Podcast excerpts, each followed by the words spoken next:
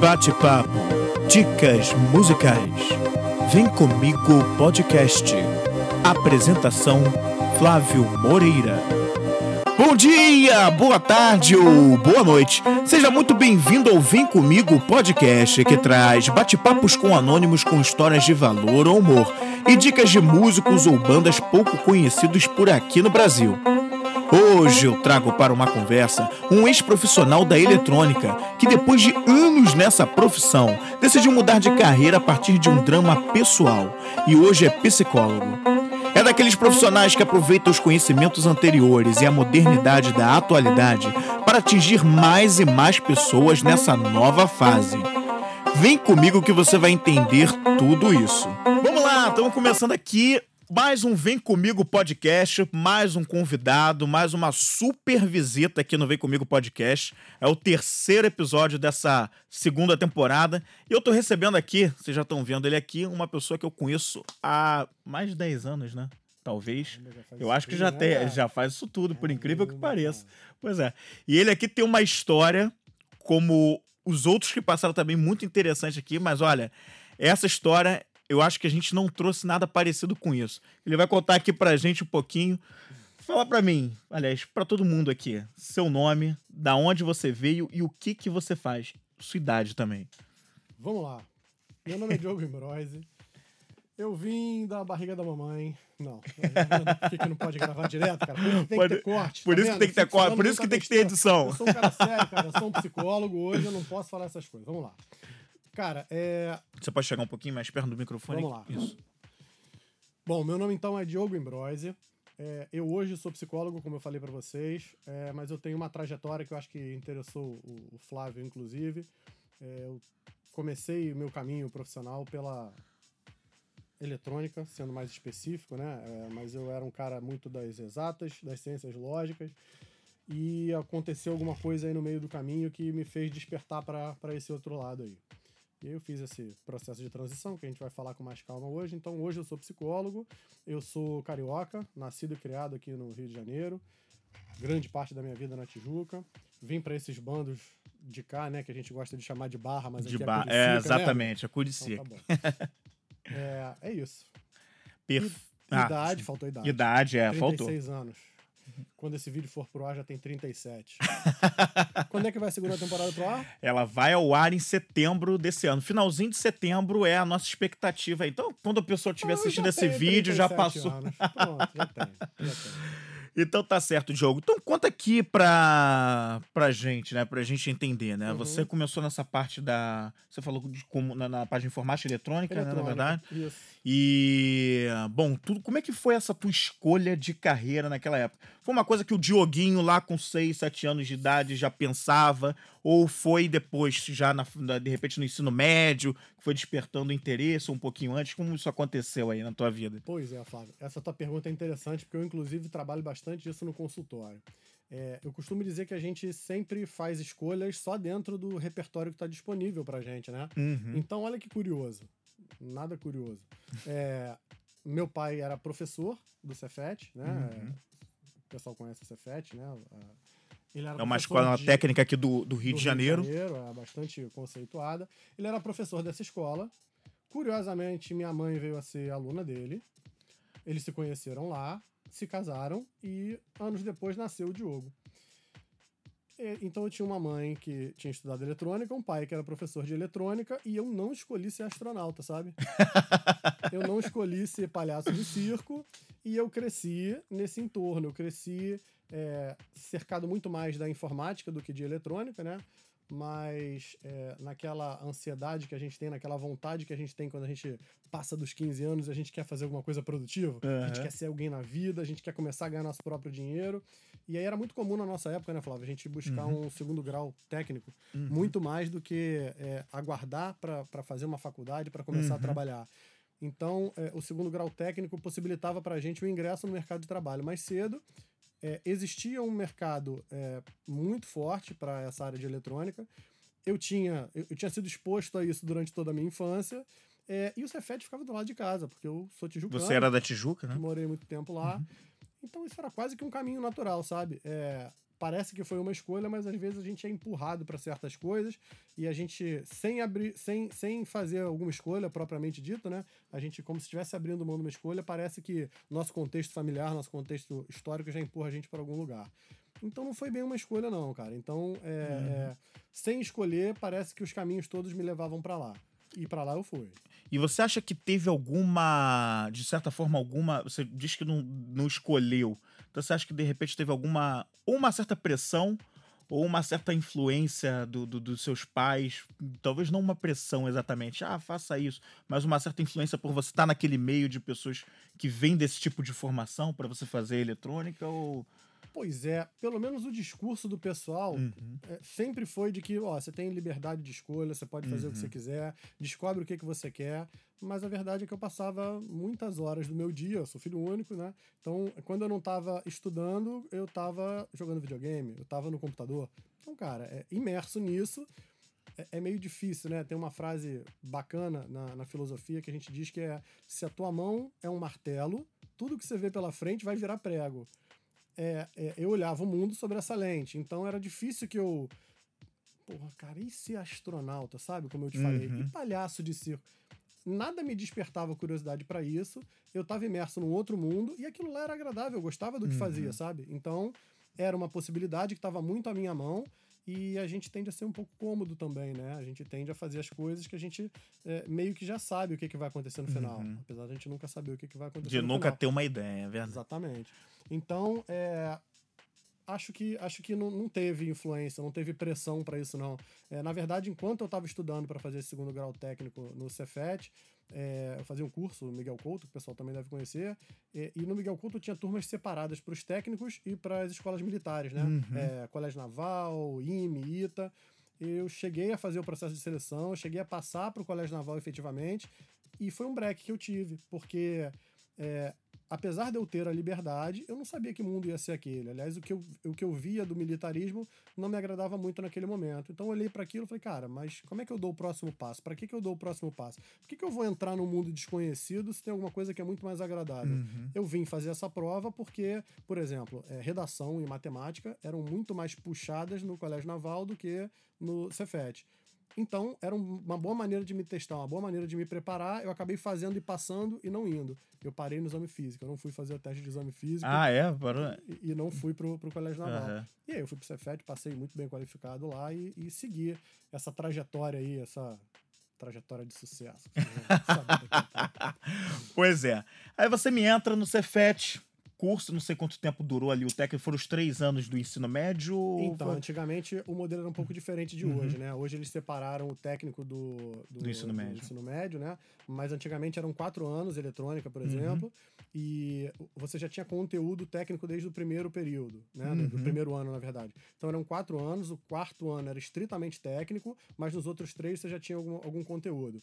É, e acabava que eles tinham que abrir mão de algumas coisas. Então, por exemplo, é, química que eu estudei no Cefet foi só química inorgânica. Hum. Química orgânica eles não davam no Cefet. Ah, tá. Caso você vá fazer uma prova para vestibular depois, tu começava zerado. Ah, entendeu? Eita. Então, ele meio que te direcionava uhum. e meio que te tolhia de algumas coisas mesmo. Você era uma opção por fazer alguma coisa uhum. técnica e, e quando você faz uma opção, você acaba abrindo mão de outra. De outras. Então, foram quatro anos. Entendi. E aí, como é que foi o teu início de vida profissional depois dessa escolha, depois de ter entrado para o Cefet, começou a cursar? Você começou ali na vi a vida profissional ainda no Cefet ou já foi depois, com diploma na mão e aí já com algum certificado? Vou lá. Foi no Cefet, rapaz. É, o último ano né, do Cefet, assim como os últimos períodos uhum. da faculdade, ele pressupõe que você faça uma, um estágio, né? E aí eu fiz o processo seletivo da IBM na época. Foi uhum. o único processo seletivo que eu cheguei a fazer. Passei para a IBM. Então pronto, cara. Minha vida tá resolvida, certo? Se cortar o vídeo agora. Exatamente, já resolvido. acabou. O cara fez Cefet, o cara fez os quatro anos, fez um estágio, entrou pra IBM. Entrou numa puta empresa. Deu alguma. Opa. Não, foi só o. É. Só deu um espirro. É. então, é... parece que tá resolvido, né? Parece. Pronto. Tem toda essa cara. Fez Pronto. o Cefet, entrou numa puta empresa. Pronto. É. é. O futuro tá garantido. Tá garantido. Agora é só esperar 30, 35 anos, se aposentar e viver feliz Isso aí. Né? É. Pronto. Tudo certo. Hum, Quase isso. Essa é a história que vem por aí. É, agora- isso. Tá vindo, tá nascendo. Tá vindo, tá nascendo. tá nascendo. E aí chega na, na IBM, começa ali um estágio, você é efetivado, tá lá na IBM. Quantos anos de IBM foram, se passaram ali? Você tem, lembra? Flávio, acho que foram 13 anos, 14 anos, alguma coisa do tipo. Porque é, no final teve uma migração ali, né? Aham. É, parece que parte da Toshiba é, e IBM estavam Uhum. conversando a mesma língua, então eles tratavam do mesmo produto, né? A Uhum. Toshiba, na verdade, pegou um segmento que era da IBM. Eu fiquei trabalhando um tempo para a IBM, meio que já trabalhando com os produtos da Toshiba. Uhum. Em um certo momento eles me transferiram para a Toshiba, então eu não sei exatamente quanto tempo foi não. Mas eu entrei para a IBM em 97 Aham. e eu saí da Toshiba. Caramba, foi 2013.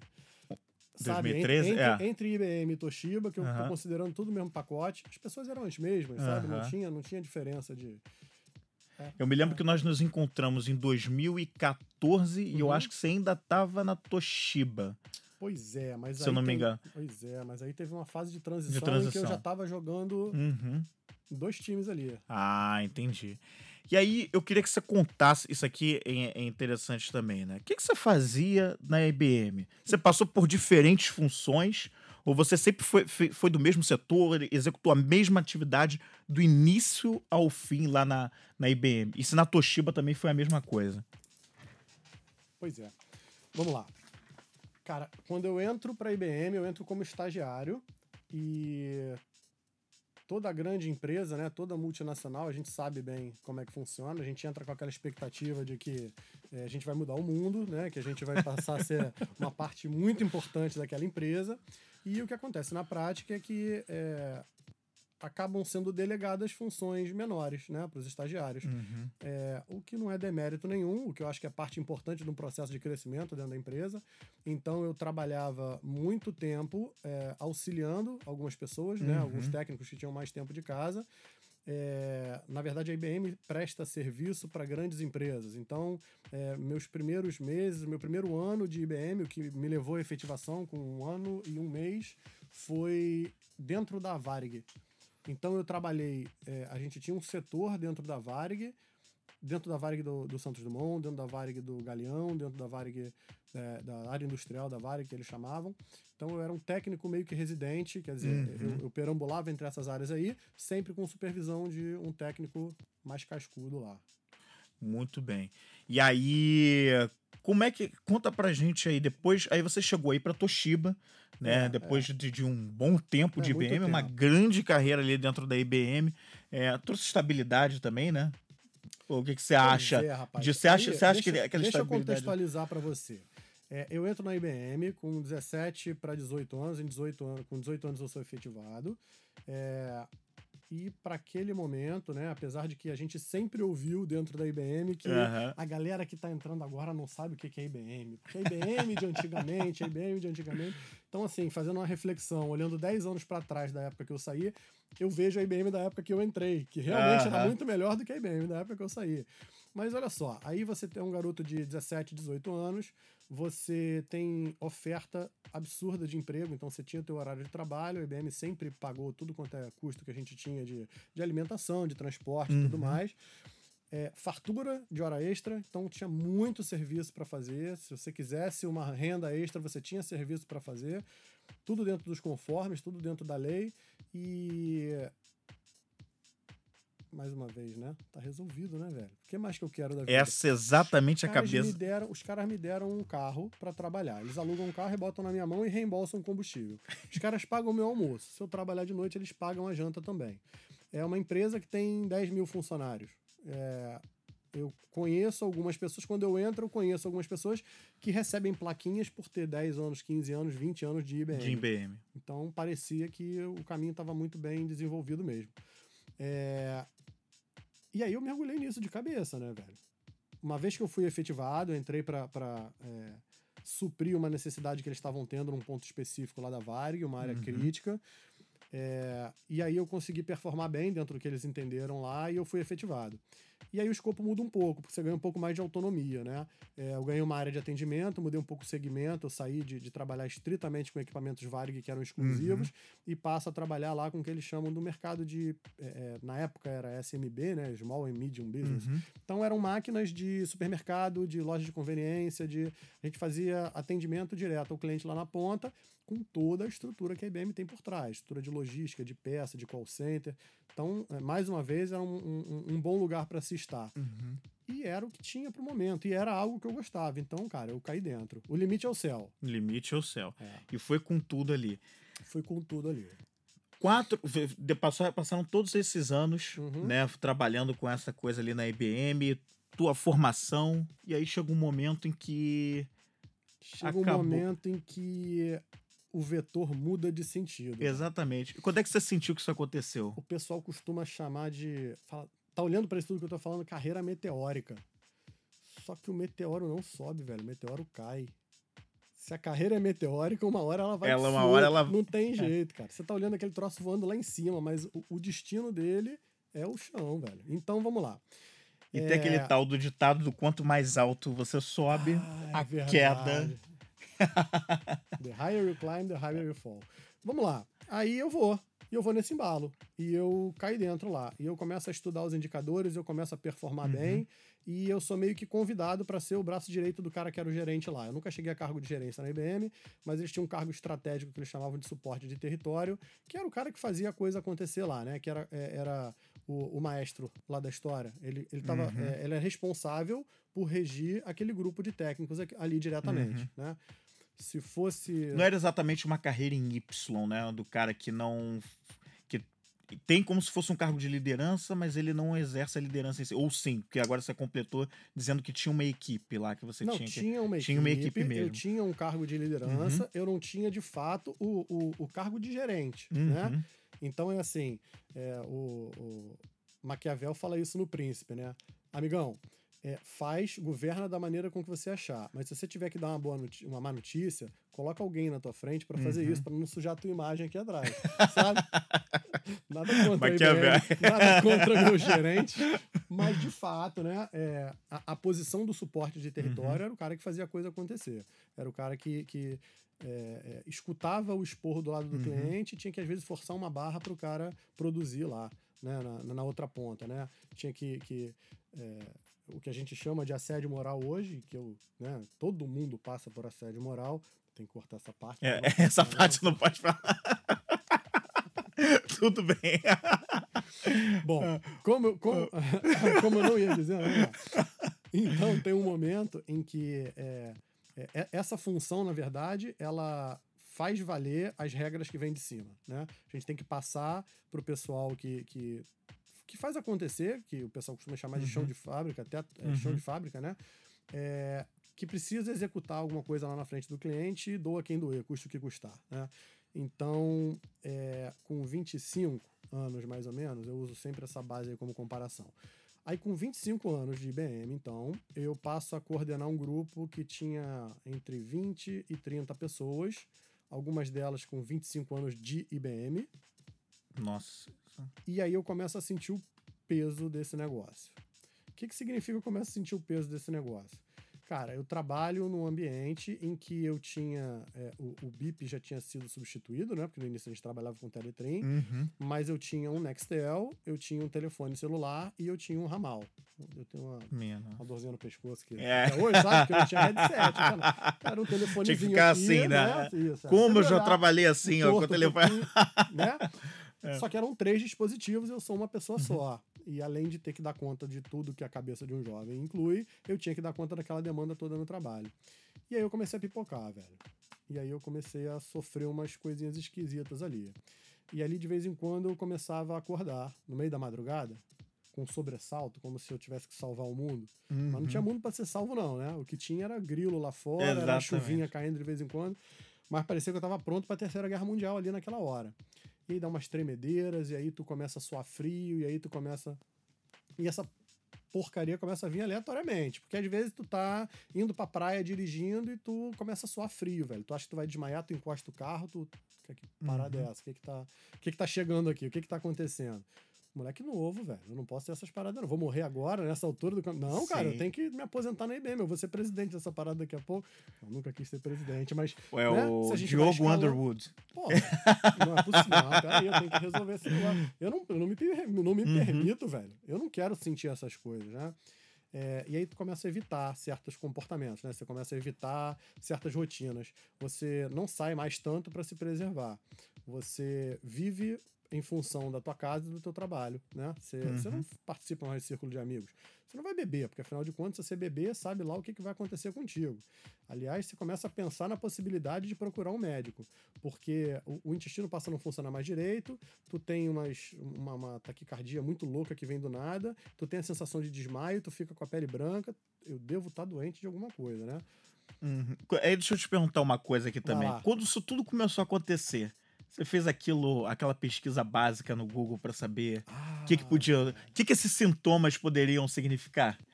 Doutor Google. Aquela coisa que dá um susto na gente quando você começa a pesquisar Doutor Google. Google.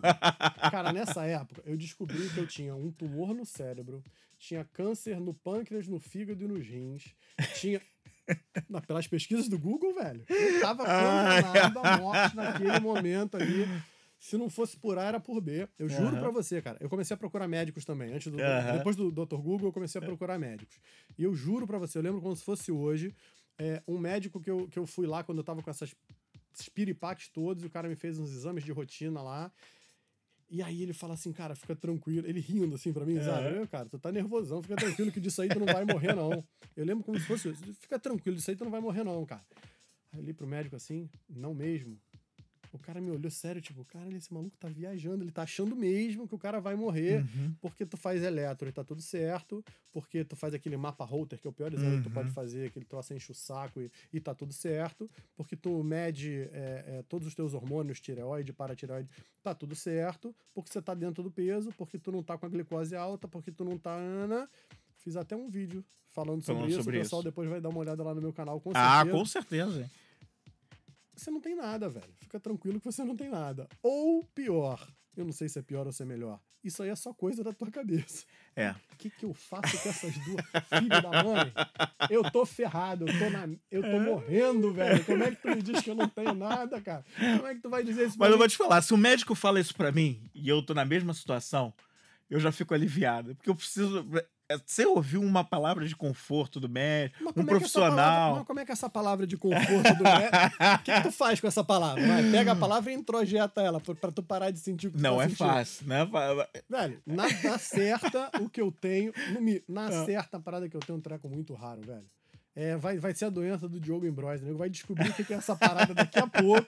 E isso aí vai, vai, vai ganhar meu nome, cara. E vai ganhar o nome. vai- Síndrome de Embroise. Dá até um bom nome, né? Pra, pra saber. É um nome bom de doença. Todo mundo chama de embriose mesmo. Embriose deve ser alguma inflamação nos embriões, né? É. É, embrose, pô, não é embriose. Aliás, né? deixa eu até fazer um parênteses. Antes, antes da gente começar esse bate-papo aqui, eu falei, cara, eu conheço o Diogo há tanto tempo, vejo lá o nome dele no Facebook, mas eu nunca sei se a pronúncia tá certa. Eu vi, até fui- fiz a listinha pra você entrar aqui no estúdio lá em cima. Eu falei, cara, pô, tem que dar o nome aqui do Diogo, pô, eu acho que é Embroise. Eu falei pros caras Embroise. Então, É. deixa eu te falar, cara. Eu tinha certeza que era embrose até visitar meu pai lá em São Paulo, uns 3, 4 anos atrás. Ele falou que isso é a maior viagem, cara, que é Embroise. Embroise. eu fui uma pessoa, agora eu tenho que ser outra. Porque assim, é italiano o nome. É, o- o Embroise é sonor, sonoramente, existe isso? Sei lá, inventei. É, pra, pro Brasil soa melhor, sabe? Sim. Embroise, mas se tu for ver no- no- no- na Itália, o pessoal tem mania de dar essa cantadinha Como, mesmo, como né? Embroise. Embroise. Olha Então fica, que... fica aberto. A gravação foi parada É. de novo. Ah, não tem problema, eu vou, eu vou chegando. Deixa eu até te fazer uma pergunta, então. É, Então, Embro, Embroise. Embroise. Eu continuo usando Embroise, cara. Embroise. Porque eu acho que Embroise vai dar trabalho para as pessoas, sabe? Assimilarem. Acho que Embroise soa melhor. O Então pessoal tá- tem nome artístico, pô. O meu nome não é artístico. O teu nome não é artístico. artística. Vai virar, vai virar artístico. Ah, vai, vai, vai. Mas eu não quero abandonar o Embroise, não. Deixa ele lá. Mas aí eu vou fechar esse parênteses seguindo aqui o que você tava falando. Aí você dizia que tava com essa situação lá do médico, aquele desespero, ele te Isso aí. falou tudo aquilo, mas você ainda ficou muito desconfiado. E aí? Várias... Qual foi teu próximo passo? Bom, é, teve nesse processo teve gastro, nesse processo teve cardiologista, neurologista, tudo que você possa imaginar, né? É, fui para tudo quanto é especialidade para tentar descobrir, sempre ouvindo você não tem nada ou é, isso é coisa da sua cabeça. E nesse aí tempo, eu- e passou quanto tempo pesquisando isso? Cara, eu fiquei mais de um ano e meio pesquisando, Nossa. mais de um ano e meio pesquisando. E aí eu encontrei um médico Uhum. É, na verdade, eu, eu encontrei um ser humano, vamos assim, porque se tu for olhar a especialidade dele, eu indico alguns pacientes para ele hoje ainda. Uhum. E o pessoal olha a, a especialidade dele e vê assim, cara, esse cara aí é cirurgião. O que, que, que eu vou fazer nesse doido, cara? Eu tô te falando que eu tô com um problema aqui na, na, na cabecinha, aqui, na, na- sabe? No troço não tá Uhum. funcionando, tu me manda pra um cirurgião de, de uma especialidade que não tem nada a ver. Falei, velho, ele é o ser humano que vai te escutar com a tua história, vai te varrer de fora a fora. Onde ele conseguir alcançar, ele vai tocar. O que ele não alcançar, ele vai encaminhar para outro profissional. Então vai nesse cara. Esse cara é bom. É, encontrei esse cara e esse cara aí me ajudou a. a- Ele fez uma varredura total Uhum. e ele, ele me deu um toque. Ele falou pra mim, pela primeira vez, alguém falou a respeito do que eu tava dizendo. Ele foi em cima do comentário que eu fiz. Ele falou assim, cara, tu é um cara muito metódico, né? Você chegou aqui contando a tua história com detalhes, né, tintim por tintim. Tu é um cara que gosta de ter o controle das coisas, tu é um cara que não sei o que. né? Já pensou como é que isso aí pode estar impactando, atrapalhando tua vida, quando tu se coloca numa situação em que talvez esteja fora do teu controle e tal? Já pensou em conversar alguém, com alguém a respeito disso e tal?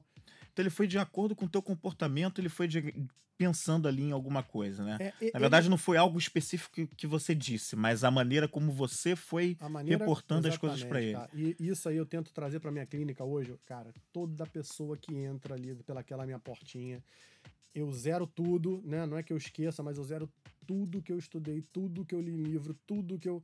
Porque se eu for para qualquer preconceito ali para tentar enquadrar a pessoa em algum diagnóstico, em alguma coisa, eu perco o ser humano que tá ali na frente. Então, eu zero tudo e eu escuto, eu 100% mergulho na vida daquela pessoa para sentir o que ela tá sentindo, para entender a forma com que ela tá falando, porque aquilo é a maneira dela de interpretar o mundo e geralmente é isso aí que tá ocasionando algum problema nela. A empatia, né? Empatia, perfeito. Exatamente. Perfeito. Isso mesmo. E aí esse cara falou assim, cara, a gente vai ter, ó, tem um medicamentozinho aqui, olha, tu tem um- uma, uma variaçãozinha aqui realmente no fígado, tu vai tomar um remédio para isso. Você tem uma variaçãozinha aqui não sei aonde, você vai tomar um remédio para isso. É, e eu vou te dar um medicamento aqui que é para tu dormir melhor, que é para tu ficar mais calmo, mais tranquilo. E aí o cara me meteu as tarjas pretas. E ele falou assim, ó, cara, é, esse medicamento vai fazer efeito, é questão de tempo. É, ele vai fazer efeito, a gente vai precisar fazer uns ajustes, porque eu não sei qual é o componente que vai encaixar contigo, mas eu vou te medicar e isso vai fazer efeito. E isso fazendo efeito é prova de que você precisa buscar uma ajuda. E aí você é, vai buscar uma ajuda, não tem pressa agora, não corre para lá, né? Porque isso vai ser um trabalho mais a, a médio e longo prazo. Uhum. Mas eu também não tenho ideia de que você fique com medicamento para sempre. Então tu vai buscar uma ajuda psicológica para poder. Tá bom, beleza. Aí comecei a pesca- pesquisar a respeito de psicólogo com o preconceito de que 90% da galera aí do outro lado tem, que o Flávio tem, eu teve, que eu tenho, eu tive, que. Cara, eu tô doido mesmo, velho. Eu E quem que procura procurar psicólogo é maluco, de maluco, velho. Né? E agora? Como é que eu caio nessa situação? Porque eu varri os médicos todos. Esse médico aí quebrou minhas pernas, porque ele, em vez de não dizer que, dizer que eu não tenho nada, Uhum. falou, cara, o que tu tem não é responsável pelo que tu tá sentindo. O que tu tá sentindo é, é consequência da maneira com que tu encara o mundo. E não precisa ser assim. Mas tem que ter alguém com muita disposição para te convencer o contrário. Exatamente. Para te ajudar a desconstruir essa, essa ideia que você tem aí e construir outra coisa. Recapitulando, é, pragmatismo, lógica, exatas, eletrônica, máquinas. Aí eu caio nesse buraco aí. Uhum. Ferrou, velho. Ferrou. É, é completamente fora do que eu imaginei um dia ter que passar por alguma coisa dessa. Aliás, talvez seja o lance do astronauta que eu te falei. Sim. Eu me dei conta de que, porra, velho, e se for pra ser um astronauta? Exato. Eu tô nadando, tipo, procurando Nemo, né? Como é, É. que é Dory, né? Dory, É. continue a nadar. Conte- Eu tava nadando, É. nadando, nadando. Era esse Porra, ponto que eu ia te perguntar. Você hoje tem a impressão de que você estava seguindo uma. Você estava seguindo o fluxo, Seguindo fluxo. né? De como as coisas são, como a vida é, como a sociedade impõe, e tá Impõe. beleza.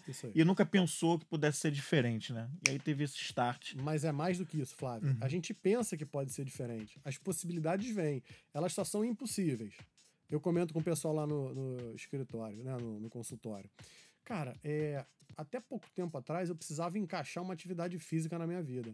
Só que por causa da logística do atendimento não dá. Não tem como, porque eu tenho que dar conta, tenho que ajudar minha filha a ir pra escola de manhã, eu tenho. ah, trabalho até 10 da noite. Não dá.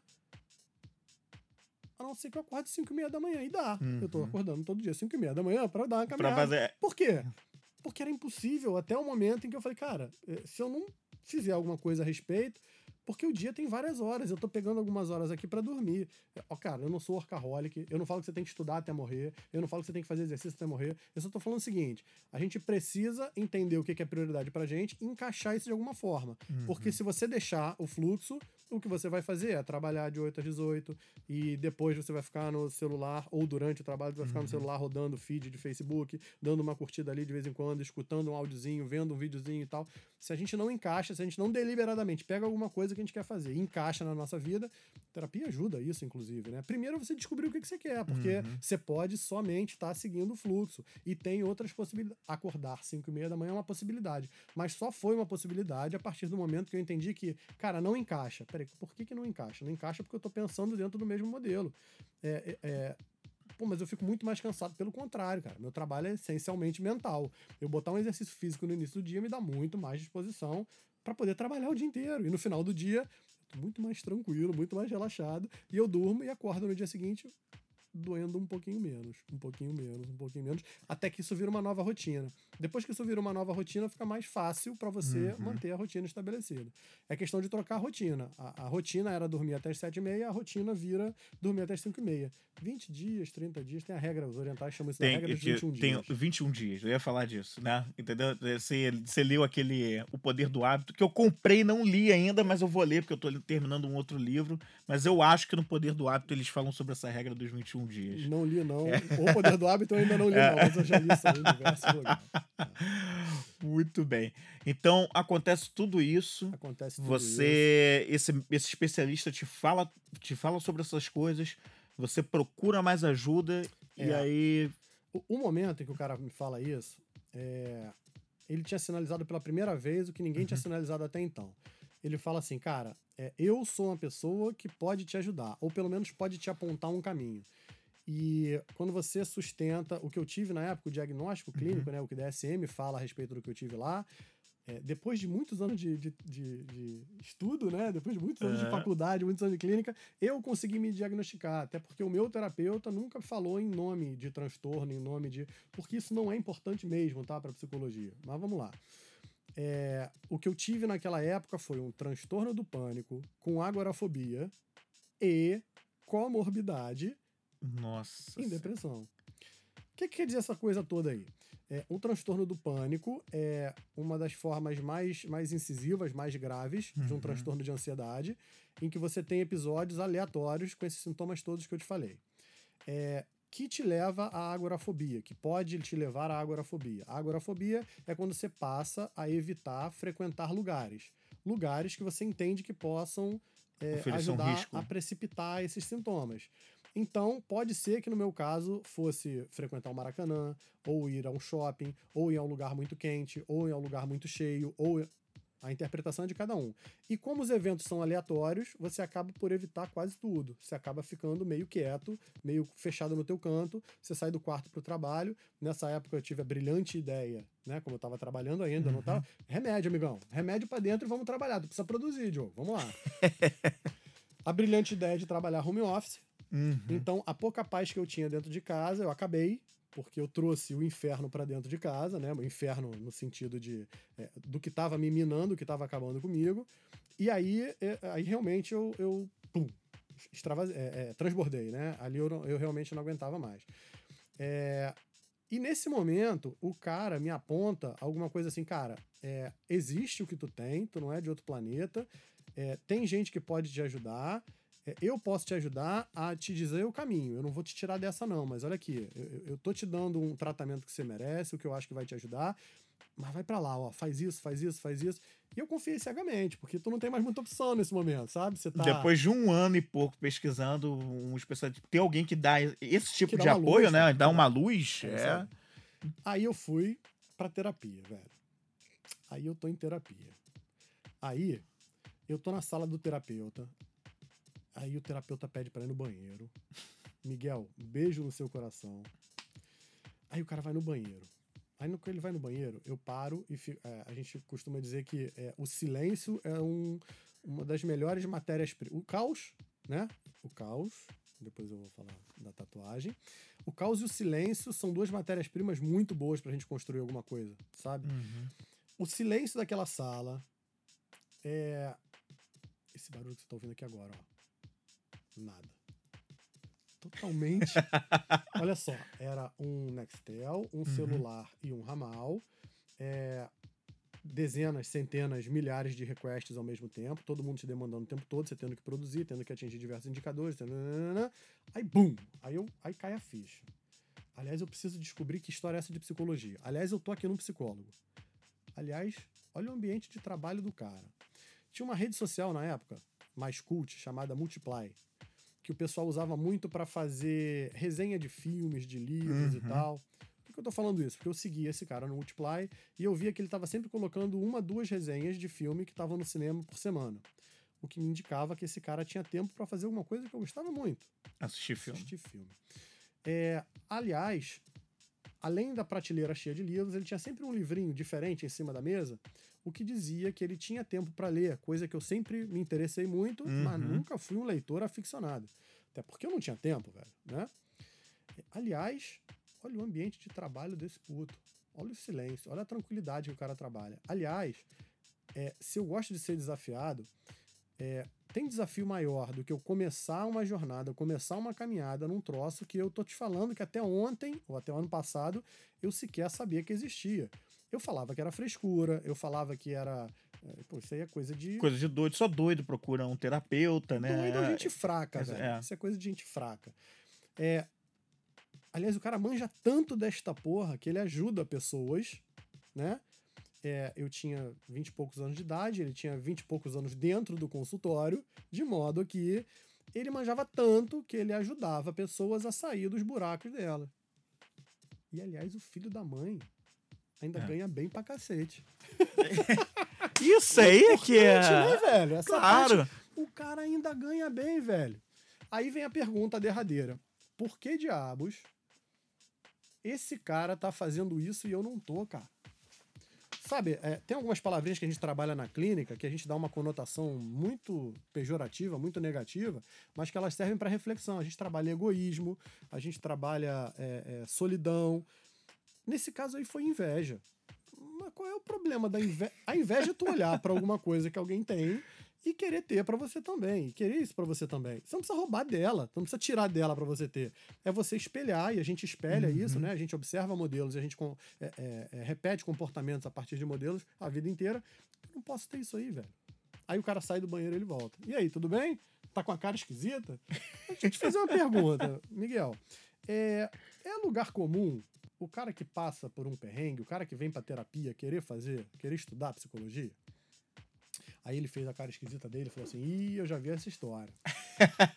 cara, dependendo do tamanho da porrada que você toma, dependendo do tamanho do buraco, é natural que você se interesse por isso. Você só tem que ter uma coisa muito clara na tua mente. É, e ele não tava querendo vender o peixe dele, não, sabe? Ele não tava querendo me manter preso a ele, porque uhum. ele não precisa disso. O consultório dele tava cheio. Ele falou assim, cara, não confunda a terapia com a psicologia. É, uma graduação, uma formação, significa que você vai sair dali apto a exercer uma profissão. Se o que você precisa é, é descoberta, é criação interior, o que você precisa fazer é terapia. O que não é concorrente de você estudar o assunto mais a fundo, só não faça o que grande parte dos estudantes de psicologia faz. O cara não tem coragem de encarar, o cara não tem saco de encarar uma terapia, e o cara se inscreve numa faculdade, vai para lá para ficar levantando o dedo e perguntar pro professor. E você que é estudante de psicologia, tu vai se identificar porque tem o teu amigo que levanta assim, professor, tem uma pessoa que eu conheço, sabe aquela história que nem é da sexóloga lá da Globo? Tem um amigo meu que tá passando. Então, eu conheço um caso em que então, velho, uma coisa é uma coisa, outra coisa é outra coisa, mas nada impede você fazer uma caminhada. É lógico que é uma caminhada longa, mas eu acho que você deveria pensar a respeito disso sim. É a mania dos psicólogos, né, cara? O cara te devolve a pergunta, Uhum. mas ele mastiga um pouquinho antes e te devolve, sabe? Exatamente. Ele não só te devolve a pergunta crua, porque isso é uma puta sacanagem, e o intuito dele não é esse. Mas ele conseguiu despertar ali, ele pegou o gancho e conseguiu despertar o, o, o, o meu interesse pra isso aí, coisa que eu até então não tinha. Cartão Nunca tinha. Vai ficar assim. a gente vai seguir aqui, ó, no áudio, que tá uma maravilha. Tá... Ah, beleza isso aí. É. Então, seu Flávio, é, essa é a trajetória que me leva Uhum. a estudar psicologia, que me leva a olhar pra psicologia como uma possibilidade. Você tá vendo que aqui também é, uma, é um consultório, né? Que a gente também tá livre aqui pra deixar a pessoa falar também. É um consultório, uma, eu tava Qualquer querendo... ambiente é um ambiente terapêutico em potencial. Amigo, eu faço sessão dentro do carro quando a galera quer dirigir. Aham. Eu faço sessão caminhando em parque. Eu faço sessão. Eu não restringo a minha Uhum. prática clínica ao espaço físico do consultório. Não tem por que ser assim. Não tem por que a gente meter um formato que já Uhum. tá. É claro que a gente tem que atender um mundo que tem essa demanda. Então eu falo hoje, ah, minhas sessões têm 50 minutos. Por que, que tem 50 minutos? Pô, porque eu tenho que fazer xixi e beber água. Eu preciso de 10. é Mas eu verdade. tô seguindo a lógica de uma Exato. hora de vocês aí no mundo. Minha Exato. no mundo também, né? Uhum. Você tem as coisas, você marca as coisas por horas. Eu não posso aleatoriamente deixar as pessoas entrarem e sair do consultório, a gente tem que ter alguma ordem. Então estabelece-se, convenciona-se que vai ser assim. Exatamente. Mas quem, quem me conhece, quem tá de perto, sabe que não é bem, não é bem restrito dessa forma. Entendi. Então esse cara te diz isso, você reflete e aí você começa a cursar psicologia, né? A partir daí. Como é que foi? E aí, como é que foi? Quando você começa a cursar psicologia, você já tinha aquele objetivo claro. Eu vou cursar só por questão de conhecimento ou não? Vou cursar porque acho que isso aqui pode ser o meu novo caminho, pode ser uma nova carreira e pode ser uma forma de eu, enfim, ter uma outra forma de, traba de trabalho, como você estava refletindo lá dentro do consultório É dele. isso aí.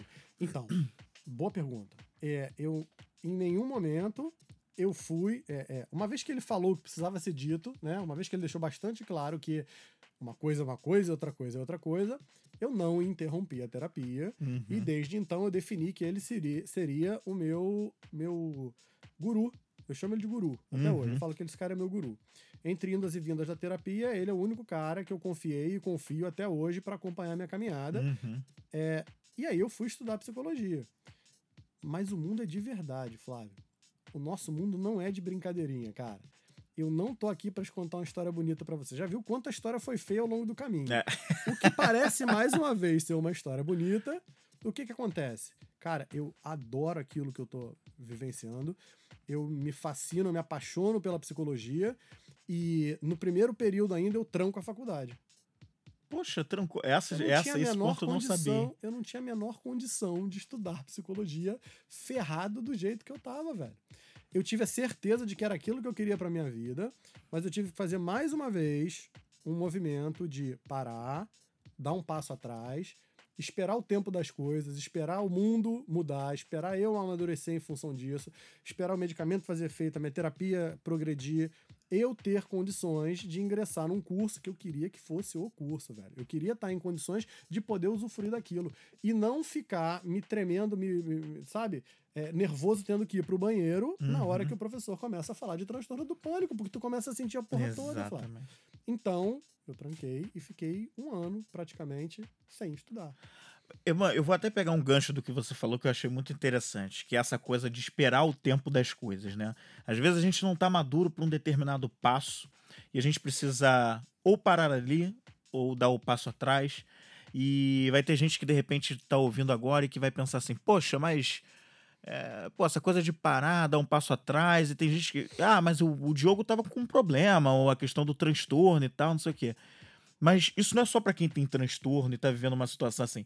Qualquer situação, qualquer pessoa, mesmo que não tenha nenhum transtorno, eh, pode enfrentar isso de uma maneira. Assim, pode acontecer de qualquer forma de você ter que dar esse passo atrás, ter que parar e refletir sobre essa questão do amadurecimento, né? Muito, muito interessante esse, esse gancho aí. Você está falando de outra coisa que a gente discute muito no consultório, que é a questão uhum. do controle. O homem cartesiano, ele entende que ele pode é, derivar, decompor o mundo em variáveis e tendo essas variáveis em mão, estudando a fundo, entendendo o que está em jogo, que ele pode prever o próximo passo. O próximo uhum. passo do mundo, o próximo passo de um contexto, de um ambiente, de, de uma pessoa, cara. Como é que a gente chega ao ponto de pressupor que o fulano de tal é mentiroso? Tu fecha o cara uhum. num adjetivo mentiroso.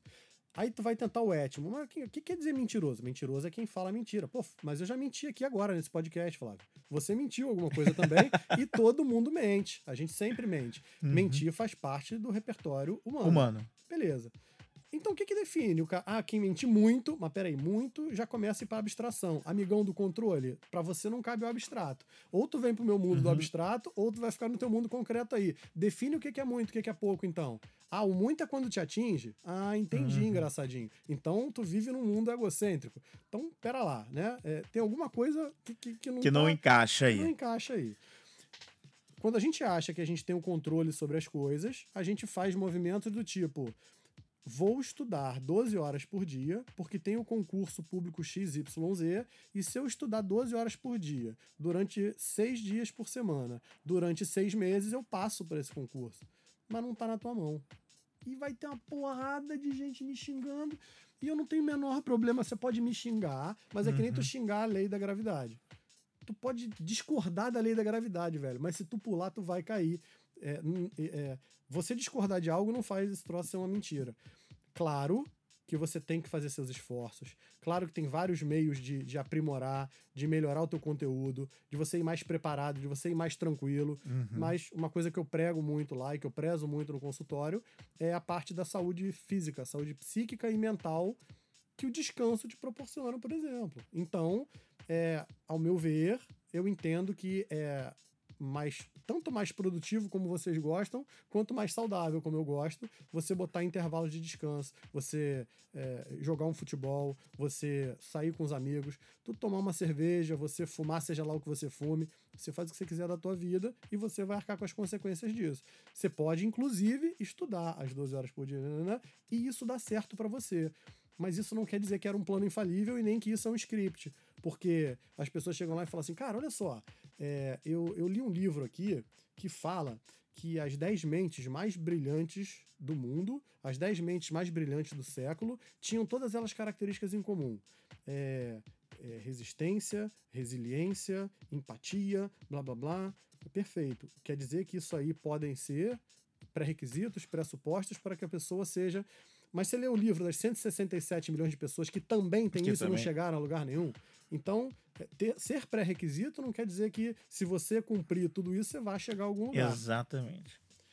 O tempo das coisas, o tempo do mundo, o teu tempo interno, porque eu escuto todo santo dia que eu não quero me sentir assim. É a única vontade que dá de eu chorar no consultório, sabe? Porque merda que você não quer se sentir assim, né, cara? Que problema, porque quanto ao sentir, você pode só querer mesmo. Não, não, não tem como ser diferente. Nisso, Exato. E sentir faz parte do processo que você precisa passar para que você chegue em algum lugar. Então, é, como é que você vai anular o sentimento? Você quer não sentir mais isso, mas você está sentindo por algum motivo, cara. Escuta isso que está acontecendo, escuta o que está acontecendo que está te fazendo isso, pô. É, esse sentir traz, perdão, sentir traz uns aprendizados, né? Que é isso que às vezes as pessoas não param para refletir, né?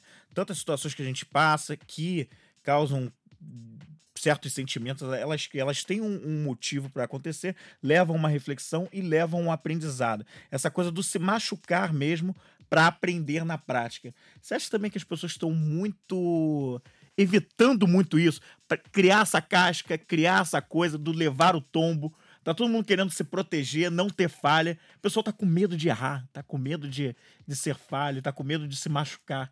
tá acontecendo, você percebe que tá acontecendo. Você acha que realmente está acontecendo muito isso? Exemplo ao vivo e a cores. Estamos falando do tempo das coisas. Uhum. Eu falei há 15 minutos, 20 minutos atrás. A gente não tem script aqui. É, não temos, pois é. Falei que eu ia falar sobre a minha tatuagem. Aí agora você faz Uhum. uma pergunta que eu preciso responder com ela. Minha tatuagem é o seguinte, cara. É uma frase do Nietzsche que diz: É preciso ter o caos dentro de si para dar a luz a uma estrela cintilante. Se você for um cara da lógica, das exatas, ele também cabe, porque isso é um conceito da Uhum. metafísica que vai falar da. Eu vou falar besteira aqui porque eu não sou físico, tá? Mas vai falar de supernova, vai falar do nascimento das estrelas, das galáxias, que a coisa quase implode para depois explodir, que a gente trazendo isso para o contexto clínico, para o conceito Uhum. psicológico, é, velhão. Você não tá andando feliz e contente na floresta levando a cesta de frutos pra vovozinha, sei lá, assoviando quando você tem uma brilhante ideia que vai mudar a sua vida.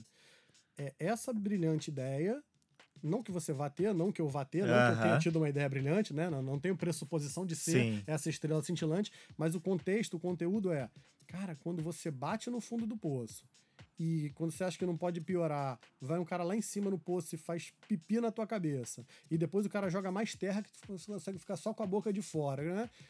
Brother, tu precisa sair daquele lugar, você vai precisar construir alguma coisa, você vai precisar se virar de algum modo, você vai precisar apreender alguma coisa que você não sabe ainda para que você saia daquele lugar ali. E isso aí vai te dar uma munição nova, vai te dar uma. uma Um uma- repertório novo, né? Exatamente.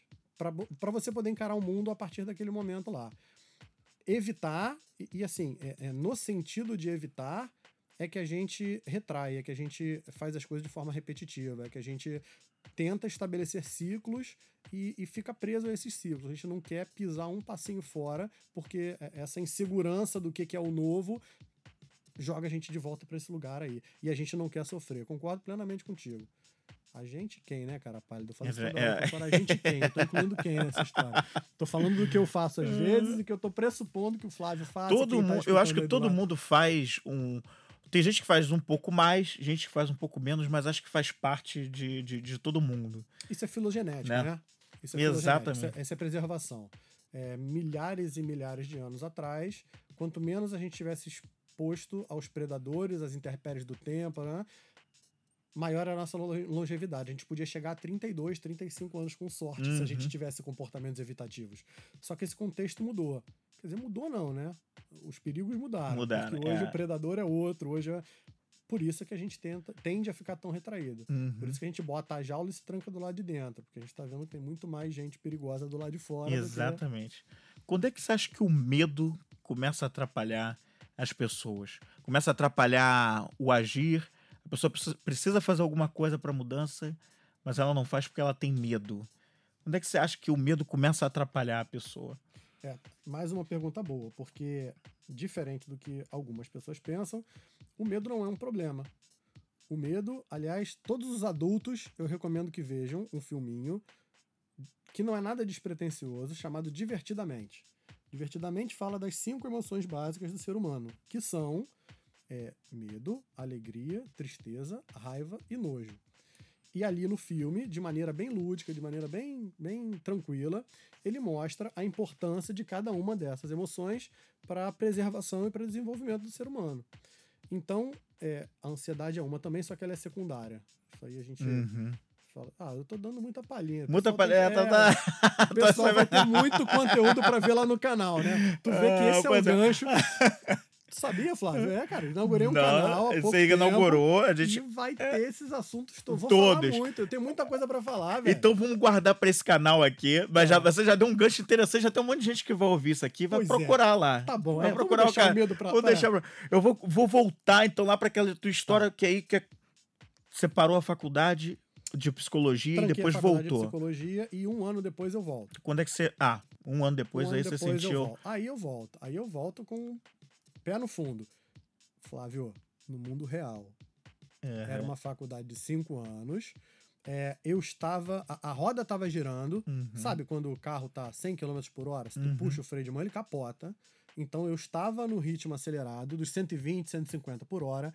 Fui obrigado a desacelerar por Uhum. motivos externos ou internos, interpretem como quiser, mas a 80 também não dá para parar. Porque eu tinha um contexto familiar, porque eu tinha planos para o meu futuro, porque eu tinha contas para pagar, então eu não desliguei o interruptor da Pois IBM. você já era casado quando aconteceu tudo Ainda isso? Não, ainda não. Eu, eu já namorava a moça com quem eu vinha me casar. Você casar. É, então eu não pude desligar a chave, quer dizer, pude, eu podia, só que eu optei por fazer paralelo, fazer uma migração, na verdade, gradativa, em que, por exemplo, uma faculdade que dura cinco anos, os meus planos é que ela durasse seis anos e meio, sete anos, e foi dessa forma que eu fiz. É, por quê? Porque o mundo estabelece que uma faculdade tem uma grade X, que você bota tanto. Só que isso é o que o mundo pede. E o que eu tinha disponível naquele momento. Então, é, não tem jeito, velho. O cara olhar hoje lá e falar: ai, Diogo, mas o seu consultório está lotado. Você atende 50 pessoas por semana. Como é que você faz isso? Ah, mas o seu canal no Facebook tem 8 mil pessoas, quase 9. Ah, mas você. velho, é, se você não tiver disposto a passar, a esperar, a dar o tempo das coisas, a dar um passo atrás, a ir de novo, pode até ser que você consiga. Mas desse jeito aí que você está tentando, eu não sei fazer. Eu não sei jogar na Mega Sena e saber como é que ganha. Eu não sei estudar 12 horas por dia, todos os dias, né, e passar num concurso público para ganhar estabilidade. Eu não sei fazer dessa forma, sabe? Uhum. O que eu tô falando é que a gente pode chegar a alguns lugares e a gente não pode chegar a todos, porque se o meu objetivo fosse ter a riqueza lá, a fortuna do Bill Gates, eu não ia chegar. Não Uhum. importa que ele é um humano, eu sou um humano, a gente faz, né? Algumas pessoas fazem essa, essa lógica. Não importa, se ele conseguiu, eu também, Também consigo. consigo, não é Tá bem bom, assim. né? Então tá bom. Eu não consigo É. te suportar nessa ideia, não, mas a gente pode discutir um pouco Uhum. a, a respeito dela. Então eu volto e eu volto com uma proposta minha. Aliás, nessa época aí, é, eu reconfigurei. é, Eu passei a entender que o mundo tinha uma demanda, mas eu comecei a colocar as minhas também. Então, o meu modo de atuação dentro da IBM mudou. Eu passei a trabalhar é, num horário mais flexível, em função da Uhum. faculdade. É, eu passei a, a- a- a trabalhar mais de casa do que, Do que efetivamente na empresa. É, eu passei a ressignificar aquelas demandas que vinham. Eu parei de tratar de levar o troço pro lado pessoal, principalmente os fracassos, é, porque os sucessos da empresa são da empresa e os fracassos da empresa são, São atribuídos pessoais. pessoais. É. Então a gente tem que tomar muito cuidado né, é, com esse tipo de, de coisa que a gente carrega para casa e a gente fica noites sem dormir por conta de um problema que não é nosso. Eu consegui ressignificar isso tudo através da terapia. Pauleira, não foi uma frase que alguém me disse que deu um Uhum. estalo, que não é assim, o processo geralmente é mais, mais trabalhoso do que isso. Mas eu consegui reconfigurar, eu consegui entender que eh, o teu lugar no mundo é sempre uma negociação do que o mundo te pede e do que você tem para dar. E se você não disser nada, você simplesmente aceita o que o mundo tá te pedindo, cara. Então esse momento foi de, bom, eu aponto para lá, o meu norte agora é a psicologia, mas o que tem para hoje, né? Eu chamo isso do, do real, do ideal e da alternativa dentro do consultório. O que, que é o real? O real é o que eu vivo hoje. O que, que é o ideal? O ideal é só uma ideia, velho.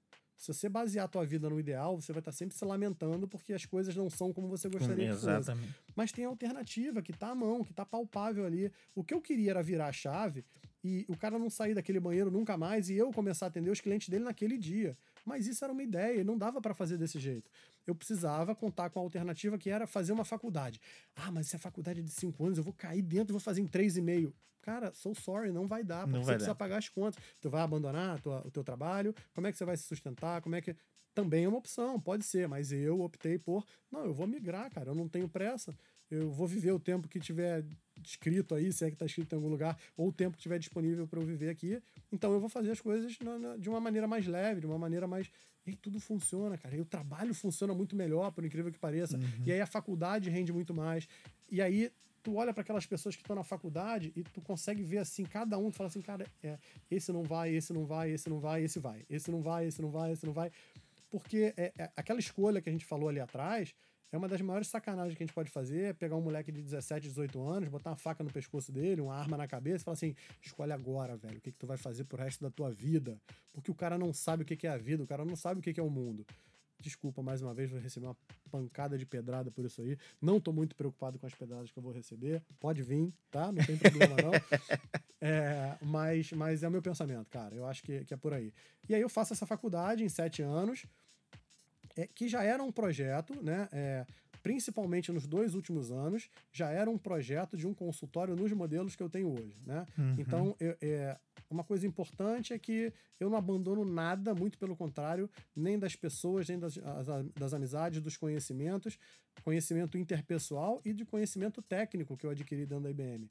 Porque eu vou para o ramo da psicologia levando conceitos de eletrônica, de informática, que parece que não tem nada a ver, mas é, quando você começa a olhar a influência que o marketing digital fez, por exemplo, no meu consultório, é, essa é a grande diferença. Eu vejo a galera aí dando cabeçada, dando murro em ponta de faca, tentando se lançar, gravando videozinho de 10 segundos, 15 segundos, botando frasezinha de que é, se você não conseguiu ainda, tente de novo. E, cara, a galera não vai chegar a lugar nenhum, assim.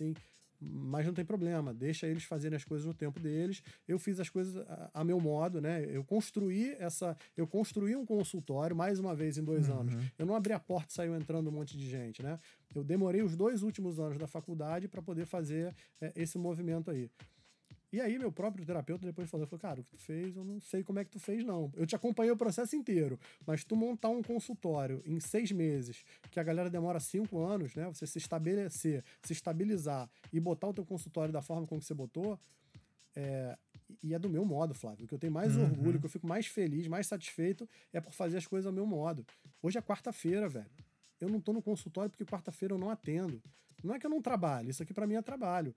É, o que, que é trabalho para mim? Pra, é, se divertir, é, ajudar pessoas e é ganhar dinheiro no final das contas, velho. Tem melhor do que Me- isso? de maneira Então nenhuma. pronto. É, eu trabalho lá as 40, 50 horas semanais nos outros quatro dias. A quarta-feira eu tiro para mim. Eu faço é, coisas do escritório, lá do consultório. é, eu, eu- eu vejo minha divulgação, eu gravo vídeos, eu gravo o o podcast com um amigo, eu saio para almoçar e bater papo, eu vou tomar minha cerveja, eu vou pra praia, eu vou pra academia, eu faço o que der na telha na quarta-feira, porque é meu dia. sabe? Finalmente você pode fazer tudo isso, que é o que muita gente sonha em conseguir fazer, né? Poder gerenciar a própria carreira, porque acho que tem muita gente que vai se identificar com isso aqui que eu vou falar agora. Que para pra pensar que em determinado momento eu não estou gerenciando a minha carreira. Eu estou sendo levado, eu não sei para onde isso está indo, só sei que eu estou indo para algum lugar, né? E hoje você conseguiu chegar num estado, né? E que tudo foi você que fez, foi você que pensou nessa transição, essa mudança. E hoje você tem uma situação confortável, onde você pode se dar o luxo de, não, peraí, aqui em pleno meio de semana eu posso chegar e vou ter um dia aqui que é a minha folga e que eu vou dedicar para outras coisas, né? Que e isso, é- isso é muito interessante, é um motivo de orgulho, né? É o que todo mundo quer. Sem dúvida. É, e, e também, assim, é, não é a quarta-feira Uhum. sendo uma fuga, sendo um escape daquela marretada do dia a dia. Porque o que eu canso de escutar da última pessoa que eu atendo lá, 8, 9 horas da noite, assim, cara, como é que tu consegue? Essa hora da noite tu tá assim. O pessoal desmonta lá no sofá, deita, bota pé pro alto, faz o caramba. E eu tô atendendo, rindo, toda- Uhum. porque, cara, eu gosto de fazer aquilo, velho. É aquilo, é, é- só que é um trabalho mental extenuante, é um Uhum. trabalho em que eu, eu não tenho com quem compartilhar, por exemplo. Chega no final do dia, eu não vou para casa para conversar com a minha esposa a respeito do que eu fiz lá, porque não cabe a ela, porque não vai ajudar em nada, porque tem motivos éticos, e, É, sabe? que é confidencial, que você trata ali dentro do consultório, né? Positivo, exatamente. Caramba, que isso. é, mas- mas é bem interessante. E quando você fez essa mudança, criou teu, teu consultório, é, você, e você teve aquela decisão, vou sair da IBM, como é que ficou? Aliás, sair da IBM não, você já estava na Toshiba, você não enfrentou esse momento, né? Você pode até contar essa história, que você não, chegou a pedir demissão, não teve nada disso. Realmente foi. Você até teve um lance que foi uma oportunidade até, né? Pois é, rapaz, sabe? Tem uma, tem uma parte do Poderoso Chefão lá que ele fala assim: é, o grande pulo do gato, o grande, a grande jogada de mestre é quando você bota o outro para fazer o movimento que você precisa. Então, em determinado momento, surgiu uma oportunidade para eu migrar da IBM para Toshiba. E meu consultório já estava rodando em paralelo, né? Nos horários que eu não estava Uhum. trabalhando pela IBM ou pela Toshiba. Eu atendia no fim do dia, que eu sublocava um espaço, eu atendia a parte da noite e atendia aos sábados. E eu já estava começando a dar corpo para o consultório e em determinado momento o que eu coloquei foi o seguinte, falei, cara, eu vou botar o valor financeiro como determinante. Se eu estiver ganhando já o dobro no consultório do que IBM ou Toshiba me paguem, eu peço as contas e saio fora. mas eu não sei, eu acho que eu fui tão generoso com o tempo, eu fui tão bacana, sabe? Eu fui tão. que as coisas aconteceram num timing perfeito, assim. Eu fiquei, sei lá, um pouco menos de um ano na Toshiba. O projeto para qual eu tinha ido lá é, não vingou, não funcionou. É, eu e o, o Cleanto lá, que é outro amigo aí que já tem outro podcast. Que podcast já participou do podcast. Primeiro, pod, o primeiro episódio do podcast foi com o Cleanto, o DJ Cleanto. É, DJ Cleanto, exatamente. É. é. E aí os caras chegaram pra gente um dia para falar assim, olha, cara, infelizmente não vai dar para seguir com vocês, não. Então tá, sabe? Eu não, uhum. não deu para ficar triste, porque aquilo ali foi mais um passo que já estava programado há muito tempo e que, aliás, eu não precisei nem tomar iniciativa, né? Uhum. É, eles me desligaram, me, me, me, colocaram lá no canto e foi a minha quase que uma carta de alforria, sabe? Uhum. Porque de alguma forma eu tinha um compromisso, né? Eu, eu, trabalhava, eu prestava contas, eu produzia pela Toshiba e você dividir essa tua energia aí, dividir esse, tua, é, é esse teu foco é, é, um pouco complicado, né? uhum. né? Então foi, foi, foi muito, muito adequado, assim, foi tudo no tempo certo. Muito bom, muito bom. E lá no teu consultório, o que, que você recebe assim de, de casos? Você não vai contar aqui nome, você tá nomes e tal, mas o que, que você acha que está tendo mais de demanda? O que, que as pessoas estão levando mais para você como terapeuta? Quais são o tipo de situações? Você consegue configurar o que, que as pessoas estão mais preocupadas, o que tem perturbado mais as pessoas atualmente? Então, Flávio, é, eu, eu leio constantemente é, senso comum. Se você chegar no senso uhum. comum aí fora, todo mundo vai te falar que a depressão é o mal do século. Uhum. E a minha prática clínica é, e as minhas rodas de amigos, de, de, de, de psicólogos, de conversa, de, de profissionais da saúde, é, são unânimes quando a gente olha para o transtorno de ansiedade como o mal que mais assola o ser humano hoje. Não é a depressão, é a ansiedade.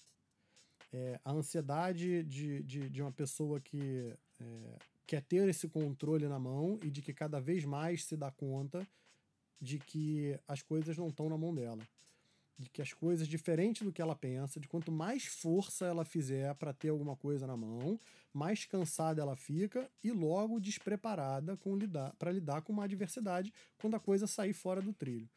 Então, o transtorno de ansiedade ele tem várias faces, né? O que, o que geralmente alimenta o transtorno de ansiedade é uma interrogação constante que a gente tem na nossa frente, seja pelo fato da morte, seja pelo fato do que, que eu vou fazer se se eu terminar o meu casamento, se eu for demitido, se aquela pessoa sair da minha vida, se é, é essa interrogação quando a gente começa a responder muito essa interrogação, se a gente vai para a lógica, como é que você resolve um problema? Você plota ele num quadro e você faz um organograma. Se A, então B, se C, então D, você começa a fazer. E não dá pra gente fazer isso com a vida. Porque a vida é caótica, a vida é aleatória. Não dá pra gente olhar para alguma coisa. É, não dá. Desculpa, vou tomar mais pedrada. Uhum. Eu, eu já ia pedrada. não dá pra tu chegar na Caixa Econômica Federal e falar assim: quero comprar um apartamento, me empresta um dinheiro que eu te pago em 35 anos. Eu não sei, cara. Eu não sei se eu vou durar 35 anos, eu não sei se eu vou querer morar nesse lugar, eu não sei se, se vai valorizar, porque todo mundo compra imóvel desde sempre, porque imóvel é um bom investimento. Tem quatro figurinhas que eu estou acompanhando lá no consultório agora que estão desesperadas para vender os seus respectivos apartamentos, porque já se mudaram, então pagando aluguel em outro canto e não conseguem vender. Ah, mas o mercado. É, cara, o mercado é um mercado. O mercado sobe, o mercado desce. Uhum. Da onde foi que você tirou que se você comprasse um apartamento, você teria um investimento, você teria. Por que, que você pegou o teu dinheiro e transformou ele em concreto e tijolo? Como é que tu faz agora se a pessoa é. não quiser comprar concreto e tijolo? É, acho que mais do que nunca as pessoas estão começando a ver que certas certezas nunca existiram na verdade, né? Nunca e isso, isso tá, tá e, a, e a, eu acho que o modo de vida que a gente está vivendo hoje, né, onde existe a tal da economia compartilhada, né, economia colaborativa e tal, Perfeito. as pessoas estão começando a mudar, a pensar e querer mais o acesso do que a posse também, né? Perfeito. Acho que isso está acontecendo muito e as pessoas estão começando a se ligar, mas mesmo assim, acho que a gente ainda está numa fase de transição onde tem gente que ainda pensa do antigo modo, preso aos conceitos mais nesse... antigos. Né? Perfeito, né? Flávio, perfeito o que você está falando. E nesse sentido, a terapia é libertadora. Uhum. Porque eu tenho pessoas que eu recebo lá que não são malucas e que, por exemplo, deixam de trabalhar. Ela vai escutar esse podcast. Ela deixa de trabalhar vendendo remédios e ela vai para a Austrália, cara, porque era isso que ela queria fazer. Ontem um, um rapaz que eu acompanho resolveu que ele vai fazer um. Nem um home office, ele vai fazer um itinerante office. Ele tá, ele tá indo para o sul, ele tá indo Uhum. é, trabalhar em lugares diferentes. Diferente. Porque o cara vai fazer isso agora. Porque isso é o que cabe para ele agora.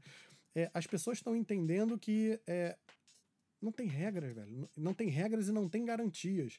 Então, quando você vai falar, e- e eu falo bastante sobre, por exemplo, os concursos públicos, porque eles te dão uma estabilidade, essa busca pela estabilidade que não existe, quando você puxa o tapete do servidor público, ele para de receber, quando ele, ele, quando ele percebe, quando ele se dá conta de que a certeza dele virou uma incerteza, essa galera rui, essa galera não sabe como reagir a isso, sabe? Tá errado. Claro que tá muito errado. Claro que não é para acontecer.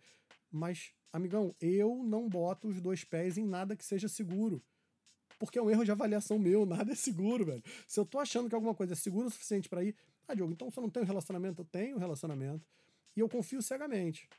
E só dá para confiar cegamente. Porque se você pegar para analisar as minúcias, as nuances, o que pode acontecer, Exato. Claro que pode acontecer um monte de coisa, você não pode viver em cima disso.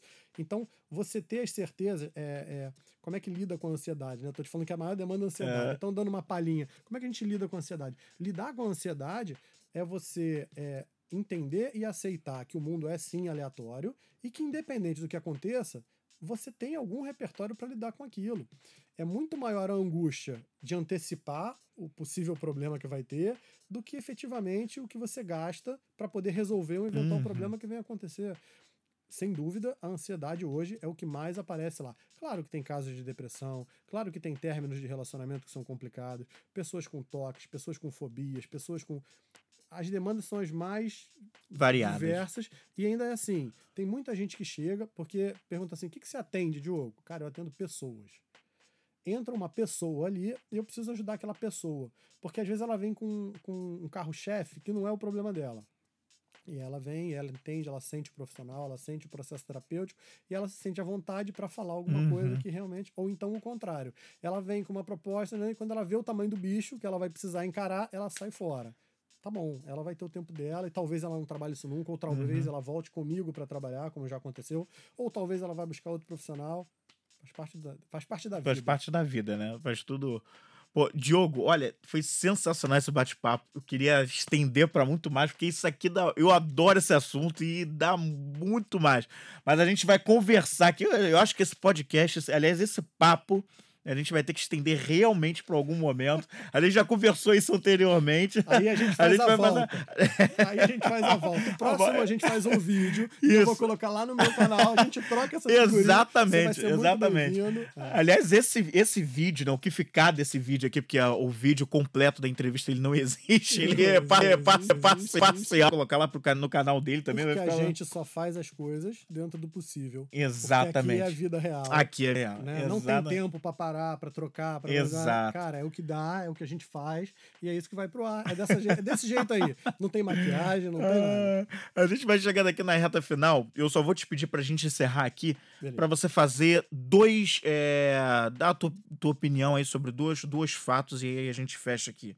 Que é o primeiro deles, pra galera que tá pensando, não tá contente com, o seu- com a sua carreira, com os rumos da vida, você que passou por isso, por uma transição de carreira. O que, que você tem pra falar pra essa galera que tá querendo fazer uma transição de carreira, mas ainda tem medo, ainda tá inseguro sobre o fazer? E a outra é pra galera que faz psicologia, né? Que tá pensando em como trazer, como modernizar um pouco mais a psicologia com as mídias que a gente tem, com essa coisa toda.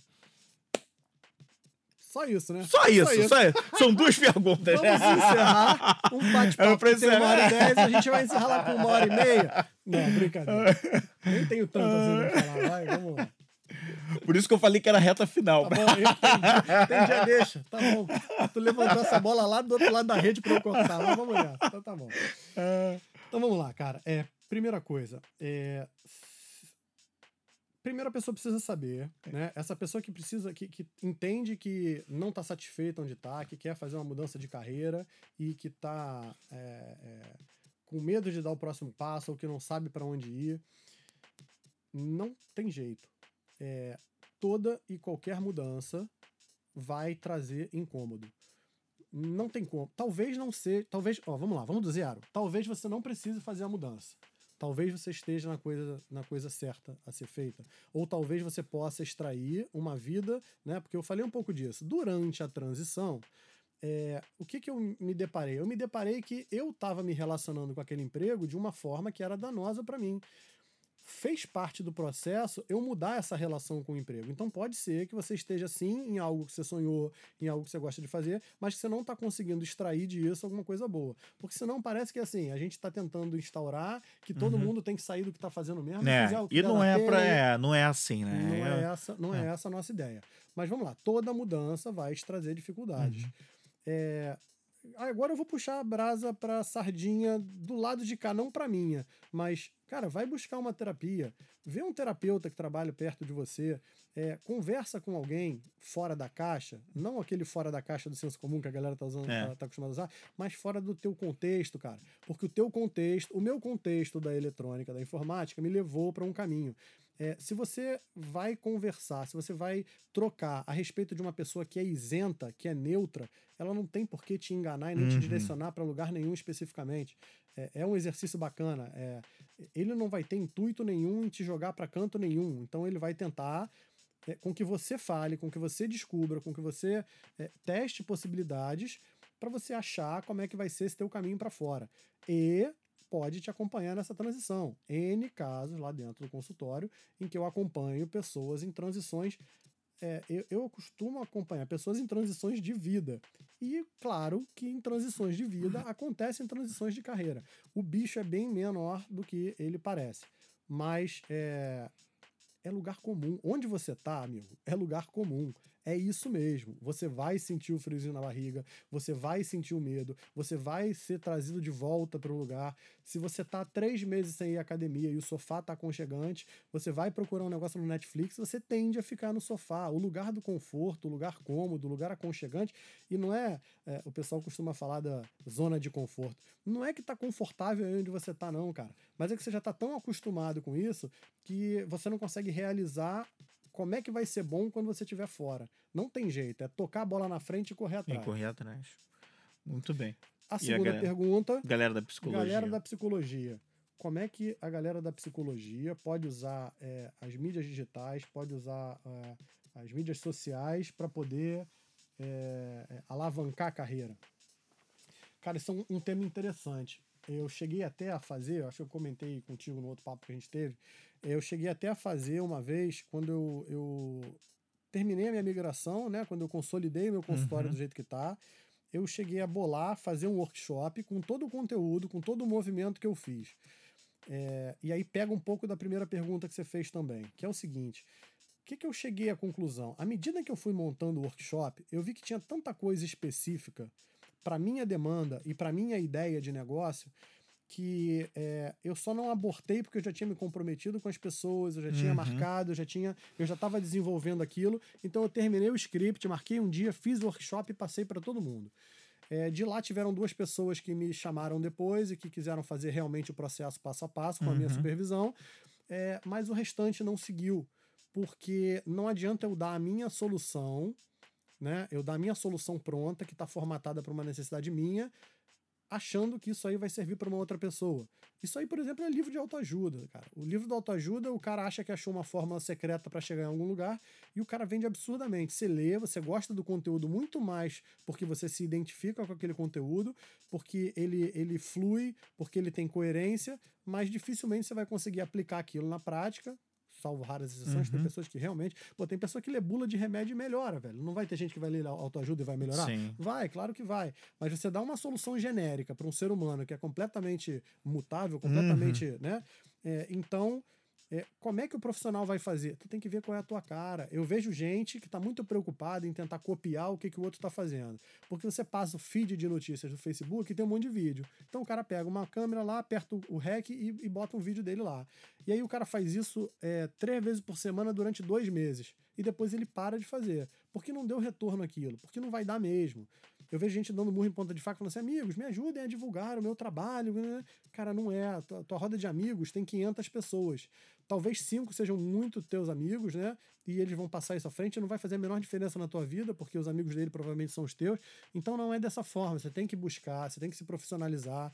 É, eu cheguei num patamar agora em que eu, de curioso, né? Como eu já tenho algum, algum background disso aí, eu trouxe algum conhecimento que eu tinha. Mas eu cheguei num ponto hoje em que eu falei, cara, se eu quiser continuar ampliando a minha clínica, ampliando o meu negócio dessa forma, eu vou precisar de ajuda. E aí eu tô entrando com uma agência de publicidade, eu tô criando uma marca, eu tô olhando com mais carinho para essa, essa questão das mídias sociais. Né? É, então, é, resposta para as duas perguntas. Amigão, a tua demanda é única. Terapia é o processo mais customizado que você pode ter na tua vida. É, não vai vir nada pré-formatado. Ninguém vai tentar te encaixar dentro de, um, de, um, de uma caixa encaixar dentro de uma caixa. Ó. Ah, ficou, ficou legal. É. é apesar do. encaixar dentro de uma caixa. Apesar do. Encaixar já é colocar dentro da caixa. dentro da né, caixa, é verdade. É, porque essa hora eu tô com fome, velho. É. Nunca deixo um gordinho com fome. É. Vamos lá. É... Então é assim. É... Perdi mesmo, Flávio. Agora. Encaixar dentro de uma caixa. Não, não o, terapeuta, o terapeuta, exatamente, cara. O terapeuta. A terapia é, é uma coisa customizada. É uma coisa customizada. É, eu não sei qual é a tua demanda, eu não sei onde você trabalha, eu não sei para onde você está indo, eu não sei quais são as dificuldades, eu não sei o quanto você está comprometido financeiramente, emocionalmente. Só um, um terapeuta ou coach aí, uhum. só cuidado com os coaches, galera. Coach é uma atividade legalizada, é uma atividade que funciona, mas cuidado com os coaches. Tem uma galera aí que tem cinco anos de experiência e se denomina coach.